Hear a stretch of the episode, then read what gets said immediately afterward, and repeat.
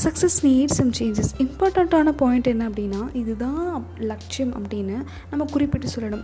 லட்சியம்ன்றது வந்து நேரடியானதாக இருக்கணும். அதாவது நம்ம இப்போ என்ன நடக்கணும்னு திங்க் பண்ணுறோமோ அதை நோக்கிய பயணம் வந்து நம்மக்கிட்ட கண்டிப்பாக இருக்கணுங்க. அப்போ தான் நம்ம என்ன செய்யணும் அப்படின்றதே நமக்கு தெரிய வரும். ஃபார் எக்ஸாம்பிள் நான் என்னோடய பாடி வெயிட்டை வந்து லூஸ் பண்ண போகிறேன் அப்படின்னு சும்மா சொல்கிறத விட்டுட்டு எக்ஸாக்டாக சொல்ல பழகிக்கணும். அதாவது நான் இப்போ டூ சென்டிமீட்டர் என்னோடய ஹிப் சைஸை வந்து லூஸ் பண்ணணும். இல்லைனா நான் எயிட் கேஜி வெயிட்டை வந்து நான் லூஸ் பண்ணணும் அப்படின்னு நம்மளோட கோலை வந்து எக்ஸாக்டாக சொல்ல பழகிக்கிட்டால் தான் நம்மளோட கோலை வந்து ஒரு ஸ்டெப் பை ஸ்டெப் சீக்கிரமாக அச்சீவ் பண்ணுறதுக்கு ஹெல்ப்ஃபுல்லாக இருக்கும்.